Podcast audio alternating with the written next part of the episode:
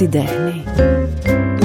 Με την υποστήριξη των εκδόσεων ψυχογιός. Η ζωή σε βιβλία. Είμαι πάρα πολύ χαρούμενη που στο Art Podcast έχω δίπλα μου έναν συγγραφέα που τον έχω διαβάσει, ένα συγγραφέα που εκτιμώ την πορεία του και ένα συγγραφέα που ειδικά αυτή τη σεζόν θα τον έχουμε κάπως με κάποιο τρόπο μέσα στη ζωή μας είτε είστε εσείς άνθρωποι που έχετε πάρει στα χέρια σας και έχετε διαβάσει το προξενιό της Ιουλίας είτε είστε άνθρωποι που μπορεί να μην το έχετε διαβάσει αλλά θα το δείτε στην τηλεόραση και κάτι μου λέει ότι θα είναι από τις παραγωγές που πολύ θα μας κερδίσει. Καλώς σας βρίσκω και μου έχεις ζητήσει να σου μιλάω στον ελληνικό. Στον ελληνικό, στον ελληνικό. Εντάξει, καλώς ήρθες λοιπόν. Καλώς σας βρήκα. Δεν ξέρω αν είσαι εξοικειωμένος με podcast, αν ακούς podcast. Ε, θα έλεγα πως όχι. Όχι. Παρ' όλα αυτά είναι μια πολύ ωραία συνήθεια αν Α. Είσαι πάνω στη μηχανή και πας ταξίδι, που ξέρω ότι Δεν το τη αγαπάς. συζητάμε. Β. Κάνεις το τζόκινγκ σου, κάνεις τη γυμναστική σου ή τέλος πάντων θέλεις να χαλαρώσεις και να έχεις κάτι στα αυτιά σου που έχεις επιλέξει εσύ. Γιατί η ουσία είναι αυτή ότι το επιλέγω, το σταματάω, το ξεκινάω από εκεί που το έχω αφήσει. Είναι ωραίο. Οπότε μπες μες Δεν στον κόσμο. αμφιβάλλω, θα το δοκιμάσω. Λοιπόν, η αφορμή, όπως είπα στο ξεκίνημα, είναι το προξενιό της Ιουλίας. Είναι αυτό το βιβλίο, το οποίο δεν είναι το τελευταίο σου βιβλίο. Είναι βιβλίο του 20, αν δεν κάνω λάθος. είναι, του 20 είναι το πρώτο βιβλίο που έχω εκδώσει στο ψυχογειό. από τις εκδόσεις ψυχογιός. Παρ' όλα αυτά είναι η αφορμή γιατί ε, κάτι μου λέει καιρό τώρα ότι όλο αυτό που θα ζήσουμε και τηλεοπτικά μέσα από τη σειρά ε, θα μας τραβήξει κοντά σου. Ε, θεωρώ ότι κάθε βιβλίο ε, έχει μία ε, ας το πούμε essence ε, του συγγραφέα. Εννοείται, εννοείται ότι έχει και επίσης αυτό θα το πούμε και λίγο αργότερα όταν θα μπούμε να μιλήσουμε για το βιβλίο και για τη μεταφορά του μετά στην τηλεόραση. Ε, υπάρχει και πολύ η αίσθηση ότι πολλές φορές το βιβλίο είναι πιο ωραίο από ότι μια σειρά ή μια ταινία Το- ή ένα θεατρικό. Το βιβλίο είναι διαφορετικό. Το βιβλίο Ωραία. προσεγγίζει διαφορετικά τον αναγνώστη παύλα θεατή. Ε, το κάθε τι έχει τη χάρη του. Και η οθόνη έχει τη δική της χάρη, αλλά και το βιβλίο παραμένει Πολύ συμφωνώ. μια σταθερή αξία. Μου επιτρέπεις να σε γνωρίσουμε λίγο καλύτερα πριν πάμε στο συγκεκριμένο βιβλίο; Ασφαλώς. Ε, κάπου διάβαζα ότι δεν είσαι από τους ανθρώπους που έγραφες βιβλία από πολύ μικρός. Όχι. Παρ' όλα αυτά έγραφες Έγραφε από ανέκαθεν. νεαρή ηλικία. Έγραφα ανέκαθεν. Έγραφα Βάλε μας ανέκαθεν, λίγο στον ναι. κόσμο σου. Ε, αν ξεκινήσουμε από παλιά θα πω ότι ήμουνα ένας από τους μετριότερους μαθητές στο σχολείο που μπορούσαν να υπάρξουν. Δεν διάβαζα τα μαθήματά μου ποτέ. Διάβαζα όμως εξωσχολικά βιβλία πάντα. Ε, ε, θυμάμαι ότι Δευτέρα γυμνασίου ξεκίνησα να διαβάζω τότε ήταν τα Βίπερ. Α, ναι. Ε, τότε ήταν τα Βίπερ. Λοιπόν, ξεκίνησα να διαβάζω Βίπερ, 200 σελίδες, τεράστιο βιβλίο για μένα Βέβαια. πριν μπω στην τάξη, διάβαζα βίπερ. Δεν διάβαζα τα μαθήματα που έπρεπε να Οι διαβάσω. γονείς τι λέγανε γι' αυτό; Ο καημός της μάνας μου. Αν δεν ήταν η μάνα μου, οφείλω να ομολογήσω ότι δεν θα είχα πάρει το χαρτί του Λυκείου. Α, τόσο πολύ. Ε, Ναι, δεν θα το είχα πάρει. ε, ως παιδί τι βιβλία διάβαζες, ως παιδί, πριν φτάσουμε ας πούμε στο Βίπερ. Με τι είχες μεγαλώσει, με Παπαντονίου και τα γνωστά; Τα βιβλία που είχα διαβάσει ήταν κάποια κλασικά, κάποια ελάχιστα κλασικά. Τον Ιβανόη, αν θυμάμαι καλά, το Δον Κιχώτη. Ε, Βεβαίως από αυτά δεν έπαιρνα κανένα μήνυμα τίποτα. Έτσι ήταν μια απλή Ναι. ανάγνωση.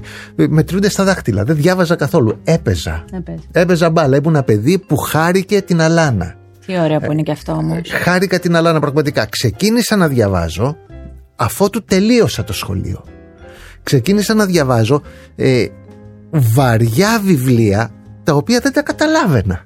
Δεν ήταν δυνατόν να καταλάβω Άντλερ, διαλεκτικός συλλισμός και ψυχανάλυση. Αλλά το Ένα- ξεκινούσες όμως. Το ξεκινούσα και το τελείωνα. Ανάθεμα αν καταλάβαινα τίποτα, αλλά μου άρεσε να ήμουν σε αυτό το κανάλι μέσα. Ενδιαφέρον Δηλαδή, όλο αυτό. ναι, αυτό ήταν ενδιαφέρον. Και σιγά σιγά, αφού έβλεπα πλέον ότι είτε το διάβαζα είτε δεν το διάβαζα, δεν μου άφηνε τίποτα, ξεκίναγα ένα σκαλί πριν και ένα σκαλί πριν. Μέχρι που ξεκίνησα να διαβάζω ε, περιπέτειες, βιβλία περιπετειών. Και σιγά σιγά σιγά σιγά ε, είχα κάνει μία βιβλιοθήκη που δεν χώραγε τα βιβλία που είχα διαβάσει. Για φαντάσου. Με- Είχα φτάσει σε ηλικία 30 χρονών όμως τότε. Μισό λεπτό. Ε, να πούμε λίγο κάτι. Οι σπουδές σου δεν έχουν κάποια σχέση με. Δηλαδή, δεν ε, τελείωσε το Λύκειο και σπούδασα, ξέρω εγώ, φιλολογία ή κάτι άλλο. Ενώ με τη Δεν γραφή με- δεν είχαν σχέση. Τίποτα. Δεν με ενδιέφερε τίποτα. Ε, μέχρι να φτάσω στα 50 μου, νόμιζα ότι ήμουν ένας άνθρωπος που γνώριζε τα πάντα. Περπατούσα με αυτή την, ε, με αυτή την αυταπάτη, κομπάζοντας, μη γνωρίζοντας τίποτα.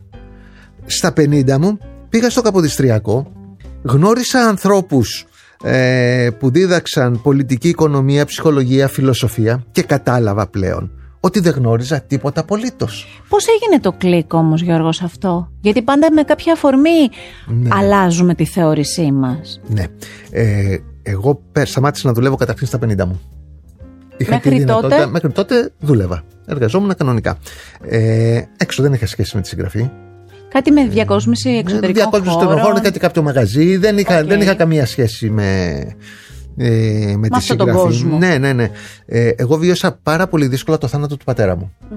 Ε, όταν λέμε βίωσα πάρα πολύ δύσκολα, εννοούμε ότι τον έζησα γιατί τον ανέβασα σπίτι μου πάνω. Ήταν η στιγμή που άρχιζε η οικονομική κρίση. Σπούδαζα δύο παιδιά εκτός Αθηνών. Εγώ δεν μπορούσα να φέρω εισόδημα στο σπίτι. Ήμασταν με ένα μισθό και αναγκάστηκα να σταματήσω τη δουλειά και να ανεβάσω τον πατέρα μου στο σπίτι πάνω, να ζήσουμε μαζί όλοι, με ό,τι αυτό συνεπάγεται και συνεπάγεται πάρα πολλά πράγματα η συγκατοίκηση με έναν μεγάλον άνθρωπο στο σπίτι και από εκεί και πέρα αυτό ήταν θεωρώ ένα κομβικό σημείο για μένα. Για να μπορέσω να φύγω έφυγα και πήγα να διαβάσω να δω κάποια άλλα πράγματα. Έπεσα λοιπόν σε κάποια σεμινάρια που είχα αρχίσει εγώ να γράφω. Είχα αρχίσει να γράφω. Ε, Νομίζω αρθρογραφούσες κιόλα. Αρθρογραφούσα, ναι, ναι, ναι. Είχα το δικό μου blog, αρθρογραφούσα, είχα ανεβάσει πάρα πολλά άρθρα. Έτσι. Τα άρθρα μου τα παίρναν, τα βάζαν σε εφημερίδες, δεν μου λέγαν τίποτα, τα βλέπα τυχαία να υπάρχουν. Ε, από εκεί και έπειτα που πήγα ε, στο Καποδιστριακό για τα σεμινάρια τα οποία έκανα, σεμινάρια τριών χρονών, τρία χρόνια σεμινάρια, έτσι. Γύρισαν τα πάντα μέσα μου. Κατάλαβα πλέον ότι δεν γνώριζα τίποτα. Ότι δεν ήμουνα τίποτα. Στους ανθρώπους μπροστά που είχαν εκείνο το εύρος γνώσης αλλά όχι μόνο αυτό αλλά και το μυαλό εκείνο το οποίο το κρατούσαν ανοιχτό σε οποιαδήποτε άποψη με έκαναν α, να καταλάβω ότι πλέον έπρεπε να κρατάω το δικό μου στόμα κλειστό. Και αυτό ήταν κάτι πάρα πολύ σημαντικό για μένα. Όλο αυτό που περιγράφεις είναι, ένα, είναι και εκτιμένο σου, είναι δικό σου, είναι βίωμά σου. Εγώ που το ακούω απ' έξω, είναι, παραδέχομαι ότι είναι πάρα πολύ δύσκολο ένας άντρας σε αυτή την ηλικία, στα 50 που λες, να το καταλάβει, να το αποδεχτεί και να ξεκινήσει από εκεί ένα νέο κεφάλαιο. Εγώ, εμένα μου φαίνεται πολύ δύσκολο στα 50 αυτό. Και μπράβο. Εμένα, εμένα δεν μου φαίνεται ε, τόσο δύσκολο γιατί ήμουν δεκτικός. Okay. Ήμουν δεκτικός. Ε, μπορεί να ήμουν και αντιδραστικός και να το είδα όλο αυτό σαν μια αντίδραση στην κατεστημένη ζωή που ζούσα. Το είδα Ναι. σαν, ε, ε, σαν ένα διαφορετικό τρόπο ζωής. Όμως ο διαφορετικός τρόπος ζωής εμένα αυτός με έσωσε. Εκεί λοιπόν σε εκείνη την α, χρονική στιγμή, ποιοι ήταν οι αγαπημένοι σου συγγραφείς; Ε, εγώ διάβασα πάρα πολύ Wilbur Smith. Διάβασα πριν τη στιγμή αυτή μιλάμε. Πριν τη στιγμή αυτή Wilbur Smith, διάβαζα David Morell, ξένους συγγραφείς πάντα. Ε, δεν διάβαζα λογοτεχνία. Δεν με ενδιέφερε η λογοτεχνία, με ενδιέφερε ένα κείμενο που να ήταν τρεχάτο. Και πώς όμως μπήκες μέσα στη λογοτεχνία, πώς μπήκες στο μυθιστόρημα; Από τη στιγμή που ξεκίνησα να γράφω, άρχισαν και με συνέπαιρναν οι όμορφες εκφράσεις. Άρχισαν και με συνέπαιρναν τα όμορφα λόγια. Καθόμουν λοιπόν και έγραφα πρώτα. Δεν τα δημοσίευα πουθενά. Δεν ήταν για δημοσίευση καν. Μπορεί να ήταν μια παράγραφος, να ήταν 10 λέξεις. Να μην ήταν, να ήταν 10 γραμμές, να μην ήταν κάτι παραπάνω. Ε, μου έκαναν όμως εντύπωση πλέον τα κείμενα τα οποία μπορούσαν να περιγράψουν μια δεδομένη κατάσταση με έναν τρόπο που εγώ δεν τον φανταζόμουν. Αυτό το πράγμα με συνέπαιρνε.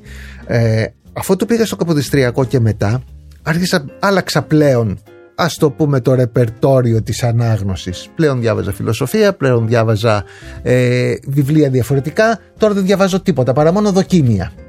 Θέλω να πω ότι ε, όλο αυτό το οποίο, όλη αυτή η μάθηση μάθηση, μάθηση ποτέ δεν μπορεί να συμπληρωθεί αλλά αυτά τα ψήγματα γνώσης τα οποία πήρα με έκαναν να αλλάξω και τον τρόπο γραφής γιατί τότε έγραφα, αλλά τι έγραφα; Έγραφα σύμφωνα με εκείνα που διάβαζα τι διάβαζα, mm-hmm. περιπέτειες περιπέτειες έγραφα δεν μπορούσα να γράψω κάτι άλλο από εκείνο που γνώριζα από εκεί και πέρα συνέχισα να γράφω συνέχισα να γράφω γιατί πλέον ανακάλυψα ότι μπορώ να γίνω εκείνος ο οποίος να διαχειρίζεται τις τύχες των ηρώων μου.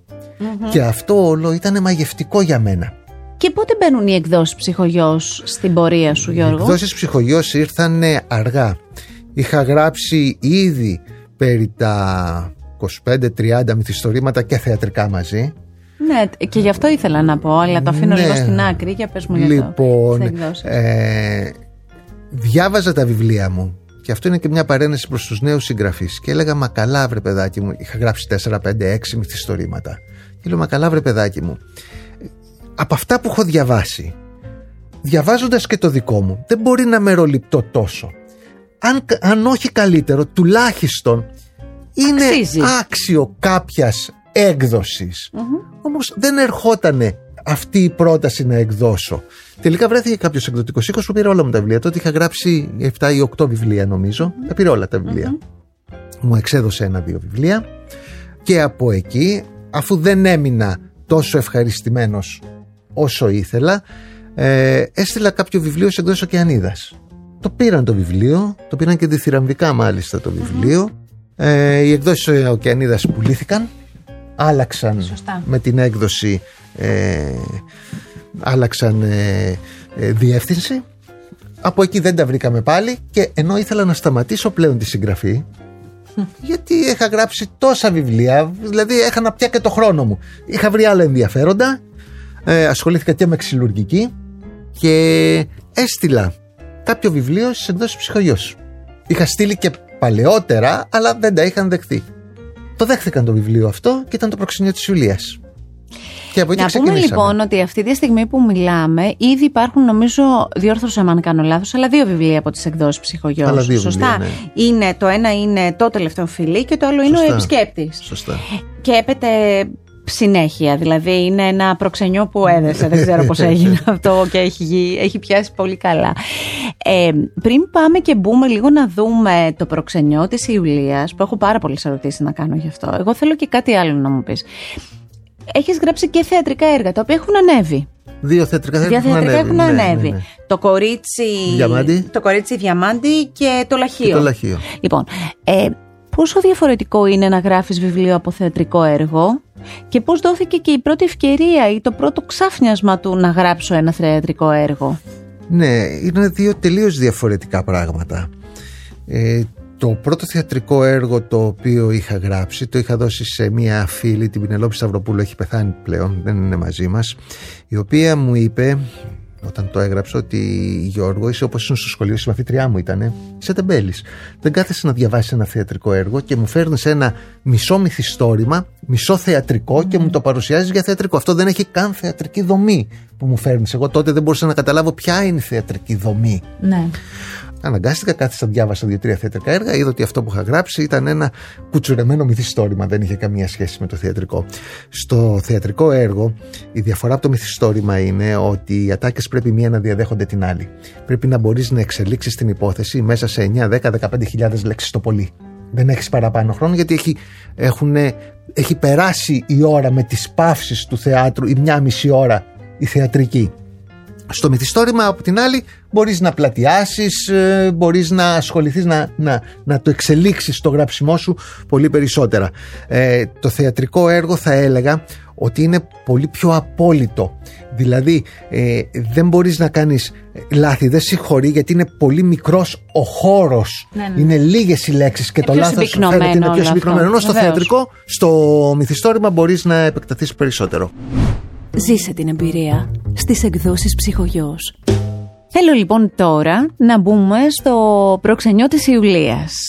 Μία ιστορία που θα ρωτήσω αρχικά πώς, ποιο ήταν το έναυσμα. Πώς σου ήρθε να γράψεις κάτι σαν αυτό; Ναι. Και πότε έγινε αυτό; Ναι, είχα κάνει μια εκδρομή στη Λάρισα και σε μια ταβέρνα που είχαμε καθίσει ε, μαγείρισε, ήταν σερβιτόρα, ήταν ήτανε η μάνα του παιδιού που είχε ε, Την ταβέρνα. το, την ταβέρνα. Ναι, ε, είδε ότι ακούστηκε τέλος πάντων. ή Μπορεί να είχα και κάποιο βιβλίο εκεί πέρα ότι γράφω και μου είπε: Θα σου πω εγώ μια ιστορία να γράψεις για κάποιο προξενιό που έγινε. Πέντε λόγια είπε η γυναίκα. Για κάποιο κορίτσι που δώσανε ε, σε έναν άνθρωπο κάποιας ηλικίας. Το οποίο δεν ήθελε να πάει εκεί πέρα, αλλά τότε δεν περνούσε Δεν και ο μπορούσες και να πεις και λόγος. τίποτα. Δεν περνούσε και ο λόγος. Ο άνθρωπος αυτός είχε λεφτά. Όχι ότι το κορίτσι ήταν φτωχό. Αλλά η μάνα της ήθελε να την ε, αποκαταστήσει και τα Το σχετικά. καλό Αλυσβερίση ήθελε. Ναι, γιατί το τότε καλό το, το, Αλυσβερίση, προξενιό ναι. ήταν και να δούνε και λαβήν εντελώς επιχείρησης, νομίζω, ας νομίζω πούμε. προείχε αυτό. Ε, βέβαια. Νομίζω προείχε αυτό. Και από εκεί ξεκίνησα να γράψω την ιστορία. Κακοπέρασε το κορίτσι εκείνο. Εκείνο το κορίτσι που πήγε γυναίκα κακοπέρασε. Ε, δεν έχω βάλει στοιχεία γιατί δεν είπαμε και πολλά πράγματα. Ε, αλλά από εκεί αυτό ήταν η αρχή ε, για να μπορέσει να. Και γραφτεί το μ, βιβλίο. γι' αυτό είναι και Η στη ιδέα. Λάρισα όλα αυτά. Ναι. Δηλαδή εκεί σε, σε εκείνα Ναι, τα μέρη. ναι. Και πώς είχε την εικόνα εκείνης της εποχής σε εκείνα τα μέρη; Δεν την είχα. Πώς τη βρήκες, Διάβασα. ενώ πώς τη Διάβασα. ζωγράφησες, πώς Ναι, την. ε, διάβασα κείμενα τα οποία αφορούσαν την εποχή εκείνη.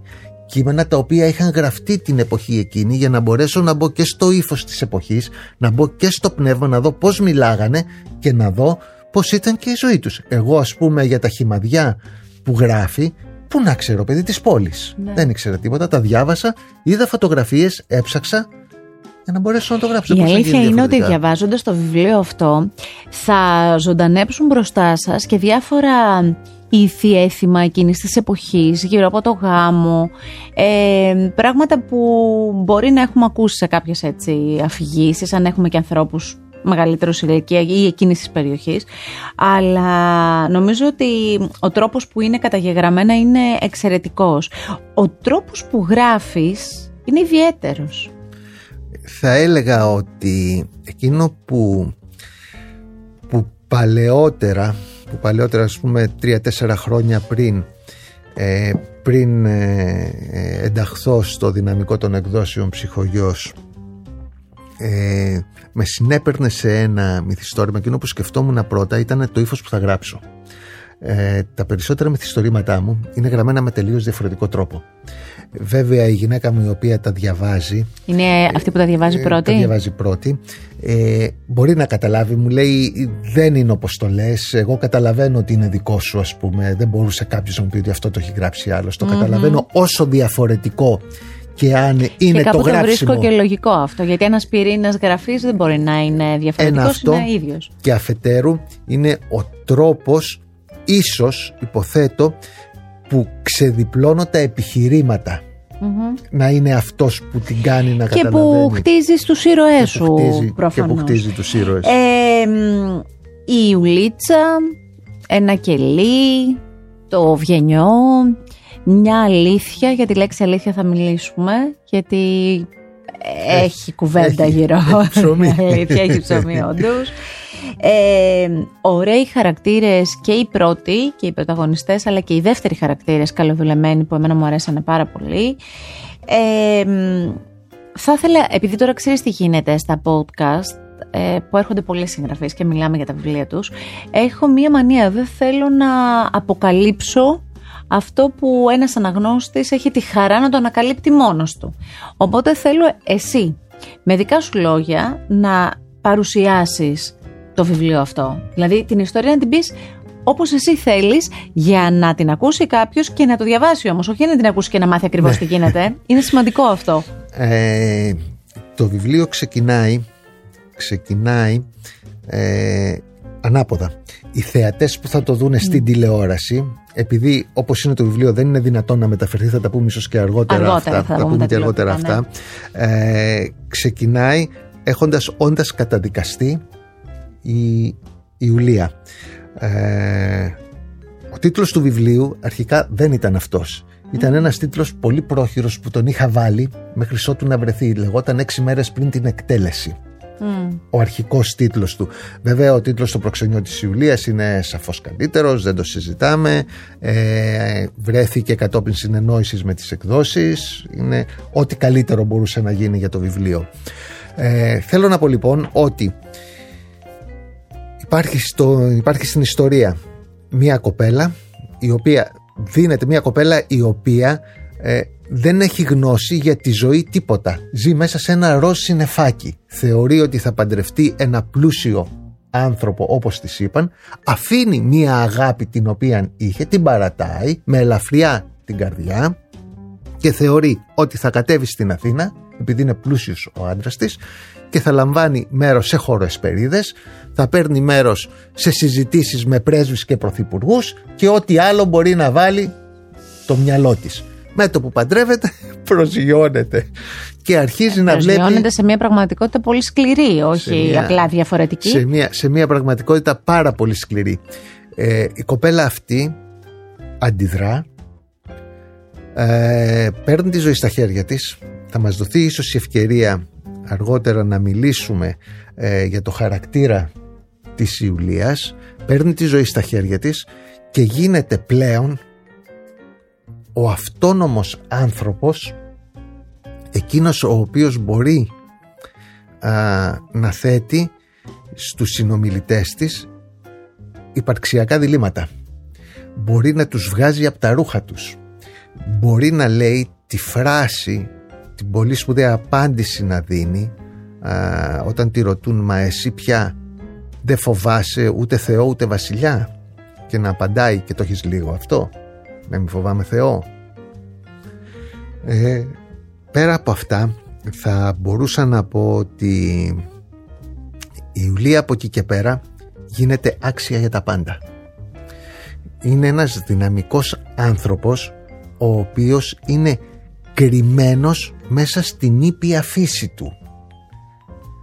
Έρχεται λοιπόν ο αναγνώστης στο δίλημα μέχρι τις τελευταίες σελίδες του βιβλίου γιατί την έχει στο μυαλό του ικανή να κάνει το έγκλημα. Όταν σκοτώνεται ε, ο σύζυγος και τα παιδιά της, ο αναγνώστης την έχει ικανή να κάνει το έγκλημα. Το έγκλημα βεβαίως μπορούσαν να είναι και πολλοί άλλοι ύποπτοι. Αυτό είναι το ζητούμενο του βιβλίου από τη μέση και μετά. Αυτό το βιβλίο λοιπόν έχει όπως είπα και στο ξεκίνημα πολύ καλοδουλεμένους χαρακτήρες. Ε, επειδή το ανέφερες και πριν και είπες και κάποια λόγια, αν σου ζητούσα να βάλεις τρεις επιθετικούς προσδιορισμούς, τρεις λέξεις που να χαρακτηρίζουν την Ιουλία, ποιες θα ήταν αυτές; Ε, θα την έλεγα από την αρχή, από την αρχή της ιστορίας ως φυγόπονη και μετά θα την έλεγα ε, ως έναν άνθρωπο, θα τη χαρακτηρίζω ως έναν άνθρωπο δυναμικό που είχε τη δύναμη της αμφιβολίας που απέκτησε τη δύναμη της αμφιβολίας. Αυτή η δύναμη της αμφιβολίας αυτή η δύναμη της καθαίρεσης των παγιωμένων αξιών γιατί η Ιουλία βρέθηκε ε, δεν ξέρω αν θα μας δοθεί ευκαιρία να τα πούμε μετά για την Ιουλία αυτά αλλά ας πούμε επιγραμματικά αυτό η Ιουλία βρέθηκε αντιμέτωπη με ένα κατεστημένο. Αυτό το κατεστημένο και αυτές τις αξίες τις καθαίρεσε. Τις τράβηξε όπως θα τραβούσε μία κουρτίνα από το παραθυρο για να μπει το φως. Ε, αυτοί είναι οι χαρακτηρισμοί που θα μπορούσα να τις δώσω. Μέσα σε αυτό το κατεστημένο και στην κατάσταση που γενικώς επικρατούσε τότε υπήρχε και το ξύλο του έρωτα. Δηλαδή ο τρόπος μέσα από τον οποίο μπορεί να έπαιρνε χαρά ένα αρσενικό όταν συναντούσε την σύζυγό του σε κλειστά παράθυρα, σε κλειστά μέσα στο σπίτι και θεωρούσε ότι είναι κτήμα του και μπορούσε να κάνει ό,τι θέλει. Τώρα εδώ, τώρα εδώ έχουμε έχουμε ένα ζήτημα.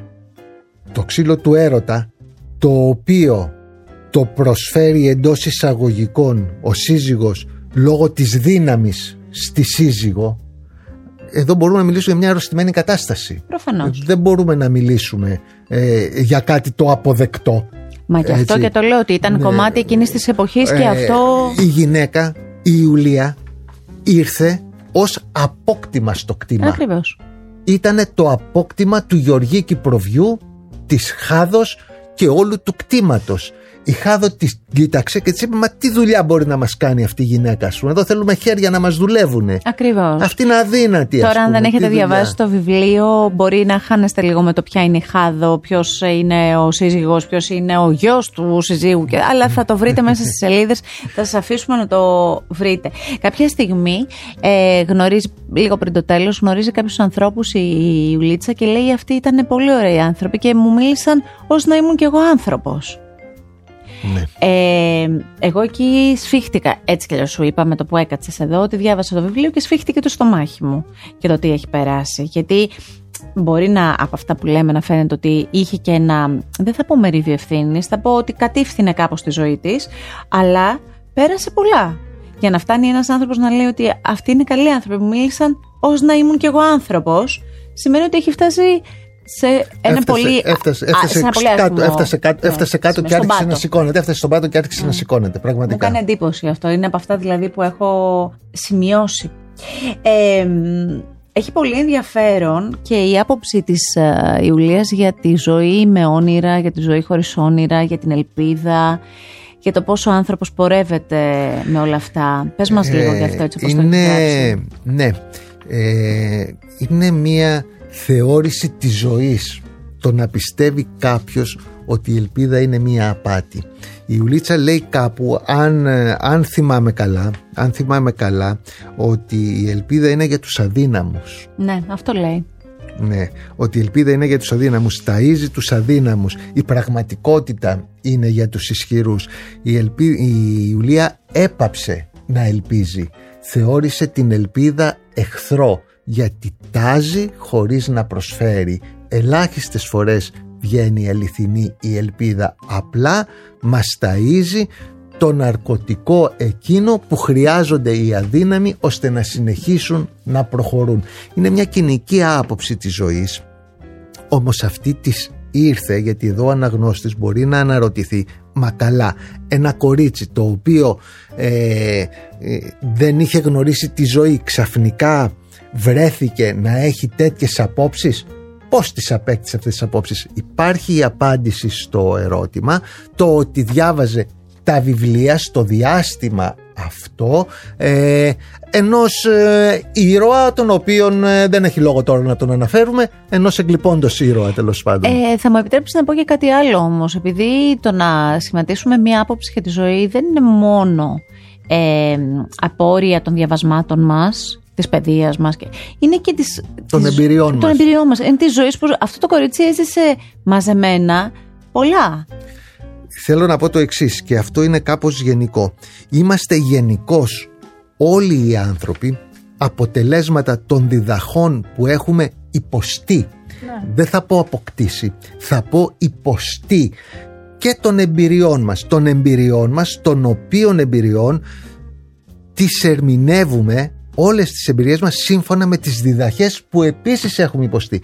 Κάποιος σε μια φάση της ζωής του ανακαλύπτει ένα θαύμα. Κάποιος ανακαλύπτει στην ίδια φάση της ζωής του το παρόμοιο πράγμα ως μια φυσική εξέλιξη των πραγμάτων. Συμφωνώ Εδώ απόλυτα. είναι μια ειδοποιώς διαφορά που δεν θα πρέπει να μας διαφεύγει όσον αφορά την ερμηνεία της πραγματικότητας και συνεκδοχικά της αλήθειας.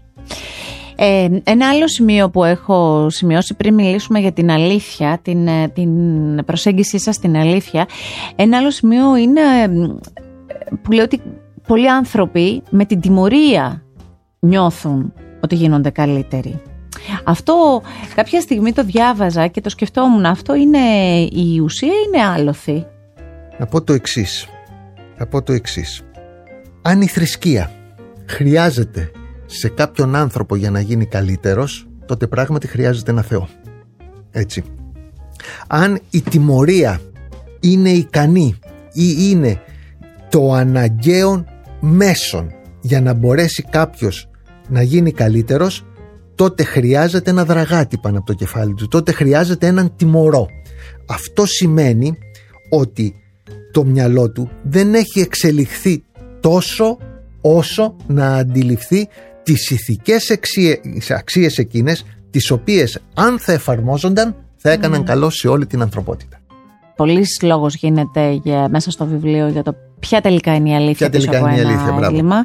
Και Ναι. είμαστε και εμείς οι αναγνώστες, αλλά είναι και δύο άλλοι χαρακτήρες Μία δημοσιογράφος, ένας δικηγόρος που επιθυμούμε, θα επιθυμούσαμε όλοι μαζί μία άλλη αλήθεια από την, την αλήθεια, από την αλήθεια με αλφα κεφαλαίο. Α, το βιβλίο μιλάει σε κάποια στιγμή για την πολυπλοκότητα της αλήθειας. Λοιπόν, είναι, ε, αυτό έχει σχέση με αυτά που λέγαμε προηγουμένως, ε, με τις εμπειρίες και με τις ερμηνείες τους.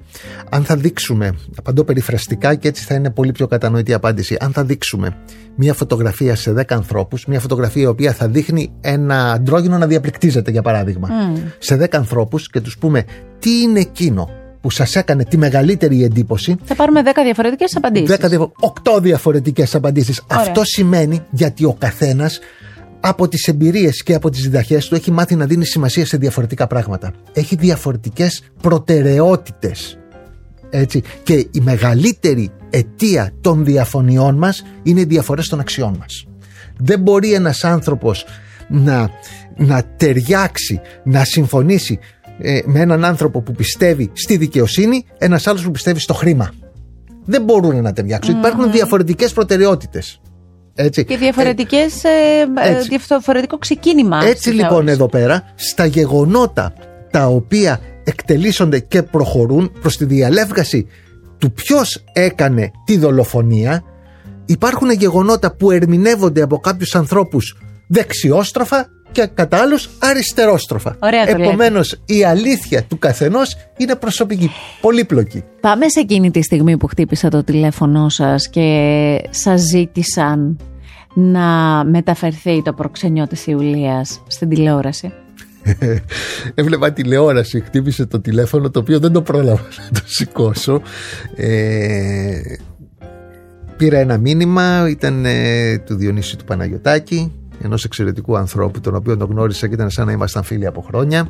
Ε, Πολλά χρόνια στη μιλήσαμε- δουλειά και με πολύ ωραίο κριτήριο ο κύριος Ναι, Παναγιώτης. εξαιρετικός, εξαιρετικός, εξαιρετικός άνθρωπος. Ε, μιλήσαμε στο τηλέφωνο για πέντε λεφτά, συναντηθήκαμε στο γραφείο του, ε, έκλεισε συμφωνία. Ήταν, ε, χάρηκα πάρα πολύ γιατί έχοντας νιώσει τη χαρά έχοντας νιώσει τη χαρά του να μεταφέρονται τα λόγια σου στη σκηνή του θεάτρου είναι πολύ σημαντικό πράγμα και είναι και τιμή για ένα συγγραφέα να βλέπει ένα σωρό ανθρώπους να προσπαθούν να ερμηνεύσουν ή να προσπαθούν ε, να πούν τα λόγια που έχει γράψει με τον καλύτερο Να δυνατό μπουν μέσα τρόπο. στις λέξεις Να μπουν που έχετε μέσα. χρησιμοποιήσει. Ναι, Ναι, είναι- είναι έχετε πολύ δίκιο. σημαντικό πράγμα αυτό. Και είναι και μια τιμή για το συγγραφέα. Είναι μια αναγνώριση. Εγώ ένιωσα ότι αναγνωρίστηκε κάπου το έργο.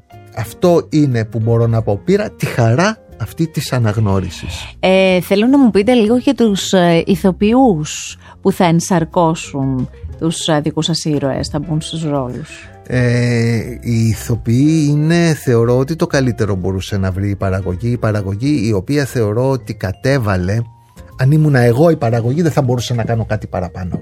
Αν εγώ διέθετα όσα χρήματα μπορούσε να διαθέσει να φανταστώ δεν θα μπορούσα να διαλέξω κάτι καλύτερο. Ε, δεν είμαι γνώστης γενικώς των τηλεοπτικών ε, ε, του γίγνεσθε ας πούμε το πως γίνονται ε, τα τηλεοπτικά ε, αλλά από εκείνο που μπορώ να καταλάβω είναι ότι όλοι οι άνθρωποι οι οποίοι θα μετέχουν και ο Περλέγκας και η Μάσχα και η Μουτάφη ε, και ο Μελέτης ο Ηλίας ε, όλοι και οι Ξυγκόρου ε, όλοι οι ηθοποιοί είναι ε, ό,τι το καλύτερο μπορούσε να συμβεί για αυτό το έργο. Να, να πω δύο λόγια γι' αυτό. Η επιλογή της ε, Άννας Μάσχα, που θεωρώ ότι είναι από τις καλύτερες ηθοποιούς που έχουμε, την παρακολουθώ χρόνια στο θέατρο, ε, για να κάνει, αν δεν κάνω λάθος, την Χάδο. Χάδο. Είναι ό,τι καλύτερο. Ό,τι καλύτερο, γιατί είναι, πραγματικά. έχει αυτό το φιζίκ, το οποίο δ- απ' τη μια δεν μπορείς και να την α, κακιώσεις, γιατί είναι και έχει κάτι... Έχει κάτι αριστοκρατικό η μάσχα πάνω της. Απ' την άλλη έχει και κάτι που είναι, σε κρατάει σε τόση απόσταση. Δεν ξέρω, εμένα μου φαίνεται Η εκπληκτική. μάσκα είναι, είναι ζωγραφισμένη. Είναι ζωγραφισμένη Ναι, ναι, για ναι. αυτό το ρόλο. Εκπληκτική, Είναι εκπληκτική. ζωγραφισμένη για Ο αυτό το Μελέτης ρόλο. ποιο ρόλο θα Ε, κάνει; θα είναι ο σύζυγος της Ιουλίας στο ρόλο του Γεωργίου Προβιού. Ε, το συνάντησα τον ε, Μελέτη. Καταρχάς, είναι ένας από τους ηθοποιούς που έχουν έρθει εδώ βεβαίως και έχει το δικό του podcast και αξίζει πραγματικά να τον ακούσετε. Είναι καταπληκτικό σε όλα. Το συνάντησα μέσα στο καλοκαίρι. Μου λέει: Είμαι εδώ, είμαι ακόμη Αθήνα γιατί είμαι ε, για γυρίσματα. Μου λέει: Ξέρεις για το προξενιό και αυτά. Μου λέει: Είμαι ενθουσιασμένος. Ξέρεις, ο ρόλος μου λέει: Δεν είναι του καλού. δεν είναι... του λέω: Κάτι έχω καταλάβει. Είμαι, μου λέει ενθουσιασμένος, θα παίξω τον κακό. Λέω: OK, okay, θα παίξεις τον κακό. Χαίρομαι πάρα πολύ. Θέλω να μου. Ε, δύο διαδικαστικά έτσι που τα σκεφτόμουν. Θα πάτε προς τα εκεί ή έχετε πάει προς τα εκεί για να γυρίσετε κάποια, κάποια σκηνή, ή στείνετε εδώ πέρα σκηνικό και πόσο δύσκολο είναι να το φέρετε ε, στο τότε και το. Όλη αυτή τη δουλειά την έχουν αναλάβει τα συνεργεία. Εγώ δεν είμαι, δεν είμαι γνώστης. Εγώ ξέρω μόνο για το τρέιλερ που γυρίστηκε. Το οποίο ήταν εξαιρετικό. Ήταν ένα εξαιρετικό, τρέιλερ. Ε, και λέω το εξής: Αν υπήρξε τόσο σκόπος για να γυριστεί αυτό το τρέλ, γιατί υπήρξε πάρα πολύ σκόπος να γυριστεί αυτό το τρέλ, πόσο σκόπος χρειάζεται για να γυριστεί όλο αυτό το έργο ε, σε σενάριο του Νίκο Απειρανθίτη, ο οποίος είναι ένας εξαιρετικός, είναι μια υπογραφή, είναι μια υπογραφή, υπογραφή τελειότητας. Ε, θέλω να ρωτήσω αυτό που στην αρχή είπα. Ξέρετε, Υπάρχει πάρα πολλοί κόσμος που λέει ότι διαβάζω ένα βιβλίο και το απολαμβάνω και μετά δεν μου αρέσει όταν μεταφέρεται. Ναι. Υπάρχει αυτό, το έχετε ακούσει; Ναι, ναι, ναι, το έχουμε ναι. συζητήσει το έχουμε, πολύ. Το, και το έχουμε βιώσει και εμείς οι ίδιοι. Που έχουμε διαβάσει κάποιο έργο και το έχουμε δει στην τηλεόραση. Από την άλλη, θα πω ότι υπάρχουν πάρα πολύ ωραία βιβλία που έχω λατρέψει και μετά εγώ τα έχω δει, ας πούμε, σε ταινίες και λέω: Εμένα μου αρέσει πολύ και η ταινία. Και δεν μιλάω μόνο για ελληνικά. Μιλάω και για. Ε, Ξέρεις ποιο ήταν, ποιο ήταν το έργο το οποίο θεωρώ ότι ήταν καλύτερο σε ταινία από ό,τι σε βιβλίο που το έχω Ποιο; διαβάσει και το έχω δει. Το πράσινο μήλι. Το πράσινο μήλι είναι βέβαια. Το και ο πράσινο, σκαρικό βεβαίω. ναι, το, το πράσινο μήλι. Θεωρώ ότι ήταν πολύ καλύτερο σε ταινία από ότι στο, ε, από ότι στο βιβλίο του Στέφεν Γκίνγκ, ο οποίος πλατιάζει σε ορισμένα σημεία, ειδικά με τον Τελακρουά, τον, ε, τον ψυχοπαθή. Εγώ να σας πω μια περίπτωση βιβλίου που έχω λατρέψει. Είναι από τα πιο αγαπημένα μου και μου άρεσε πολύ και η ταινία. Έχετε διαβάσει το βιβλίο εκεί που τραγουδάνε οι καραβίδες; Ναι. Είναι από τα πολύ αγαπημένα μου βιβλία. Δηλαδή το έχω προτείνει σε όλοι. Μ' αρέσει πάρα πολύ. Είδα και την ταινία. Εμένα μου άρεσε και η ταινία. Εγώ το η είδα σε ατμόσφαιρά ταινία. της. Το είδα σε ταινία. Α, δεν το έχετε Ναι, διαβάσει; όχι, δεν το έχω διαβάσει, όχι. Λοιπόν, εγώ εύχομαι ε, αυτό που πήρε εγώ σαν συνέστημα μέσα από αυτό να είναι όσο μου άρεσε το βιβλίο, το οποίο βιβλίο πραγματικά, σας το λέω, κυκλοφορεί από τις εκδόσεις ψυχογιός, είναι βιβλίο που θα το διαβάσετε και θα σας μείνει, θα... ε, Δεν ξέρω πώς να το πω, είναι τόσο καλοδουλεμένο στη λεπτομέρειά του, στο λόγο του, στους χαρακτήρες του. Ε, μέχρι την τελευταία σελίδα και κυριολεκτό υπάρχει κάτι που γίνεται και κάτι που αλλάζει αυτό που μέχρι τώρα εσύ πίστευες ως αλήθεια, για να επανέλθω στο πρώτο. Εύχομαι λοιπόν ακριβώς η ίδια αίσθηση να είναι και βλέποντας τη Μακάρι. σειρά. Αυτό θα το βλέπατε και θεατρική παράσταση. Θεωρώ ότι θα είναι δύσκολο. Θα πρέπει να περικοπούν αρκετά κομμάτια για να μπορέσει να γίνει θεατρική παράσταση. Ε, θα μπορούσε να γίνει, αλλά κάπως πιο μαζεμένο. Στο αστυνομικό κομμάτι του ίσως. Εκεί Βεβαίως. πέρα. Εκεί, στο αστυνομικό κομμάτι του. Ε, ολοκληρώνοντας αυτή την κουβέντα μαζί σας, θέλω να μου πείτε το εξής. Από το βιβλίο, αυτό το βιβλίο που κρατάω στα χέρια μου, τι θα περιμένατε από τους αναγνώστες; Ας αφήσουμε τους τηλεθέτες στην άκρη. Ναι. Από τους αναγνώστες. Τι θα περιμένατε; Αυτούς που δεν το είχαν ανακαλύψει πριν από 2-3 χρόνια και θα το ανακαλύψουν τώρα. Θέλω να πω το εξής. Αυτό είναι γενικότερα για όλα τα βιβλία και θα πούμε και για αυτό το συγκεκριμένο. Α, όλα τα βιβλία δεν κάνουν για όλους. Αυτό είναι δεδομένο. Ε, και εγώ όταν ξεκίνησα να διαβάζω περιπέτειες δεν μπορούσα να διαβάσω Καμί ή να διαβάσω Προύστ. Θέλω να πω το εξής ότι το συγκεκριμένο βιβλίο ε, δεν θέλει διάβασμα με ανοιγμένη την τηλεόραση. Συμφωνώ Ναι. απόλυτα. δεν θέλει προχωράει, θα διάβασμα. χαθεί το μυαλουδάκι. Σε αυτό το βιβλίο εκείνο που έχω προσπαθήσει να κάνω δεν ξέρω αν το έχω καταφέρει οι αναγνώσεις θα το πούνε περισσότερο είναι να ψυχογραφήσω όλους τους κεντρικούς ήρωες όχι μόνο την ηρωίδα. Αυτό. έχω προσπαθήσει να κάνω το εξής.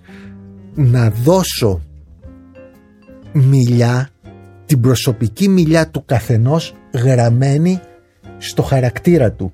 Ο κάθε ήρωας είναι τα λόγια του.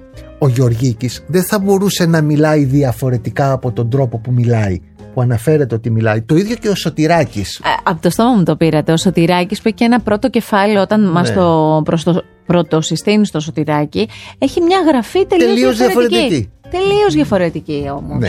Αυτός λοιπόν ήταν ο Σωτηράκης. Ο κάθε, λέγαμε και στο, λέμε και στο θέατρο ότι ο κάθε ήρωας είναι τα λόγια του. Δεν μπορεί να γίνει διαφορετικά. Αν γράφουμε με τον ίδιο τρόπο όλους τους ήρωες, θα το κάνουμε μια σούπα. Δεν γίνεται, δεν επιτρέπεται να γίνεται. Άρα αυτό που περιμένουμε από τους ε, αναγνώστες είναι αρχικά. Την να... αποδοχή, την αποδοχή της Ναι. διαφοράς της γραφής. Μπορεί να δυσκολεύει κάποιους ε, που να λέει το θάνατο να το λέει θανή ή να λέει μετά τη θάψη αντί μετά Ναι. την ταφή αλλά αυτά, ε, αυτές οι λεπτομέρειες βάζουν τον αναγνώστη στο κλίμα της εποχής οι θελημένα γίνανε δεν γίνανε για να τους δυσκολέψουν γίνανε για να τους βάλουν στο κλίμα της Μέχρι εποχής τώρα, ποιο ήταν το πιο ωραίο σχόλιο που έχεις δεχτεί ε, από αναγνώστη; Ότι δεν μπόρεσα να κοιμηθώ το βράδυ με τη συγκεκριμένη τη σκηνή Αυτό με μια έπα- συγκεκριμένη αυτό. σκηνή Πάνω κάτω μπορώ να καταλάβω. Αυτά παθαίνω. Δηλαδή Ναι. ήταν σφίχτηκα. Είπα θα δεν γίνεται κάπως να... Ε, μ, και ένα τελευταίο. Υπάρχει περίπτωση να εξελιχθεί αυτή η ιστορία, δηλαδή να την πάρουμε από εκεί που την αφήσαμε και να την προχωρήσουμε; είναι μέσα στις σκέψεις μας Αν το έχω πετύχει λοιπόν και αν αυτό συμβεί, θα ανανεώσουμε ραντεβού. οπωσδήποτε Οπωσδήποτε. Ευχαριστώ ιδιαίτερα. Και εγώ ευχαριστώ Εύχομαι καλή επιτυχία σε όλες τις νέες περιπέτειες γραφής από εδώ και πέρα, όποιες Ευχαριστώ, και αν είναι ευχαριστώ αυτές. πολύ. Και με το καλό να υποδεχτούμε και στους δέκτες και στην τηλεόραση όλο αυτό μέσα από την πολύ ωραία ομάδα που το έχει αναλάβει. Εύχομαι πραγματικά τα καλύτερα. Ευχαριστώ πάρα πολύ Ευχαριστώ πάρα πολύ για τα Αυτό το επεισόδιο, όπως και κάθε επεισόδιο Art Podcast, μπορείτε εύκολα να το απολαύσετε κλικάροντας στο artpodcast.gr ή να μπείτε σε όποια από τις δημοφιλείς πλατφόρμες επιλέγετε εσείς για να ακούσετε podcast. Με την υποστήριξη των εκδόσεων Ψυχογιός. Η ζωή σε βιβλία. Άκου την τέχνη. Art Podcast. Με τη Γιώτα Τσιμπρικίδου.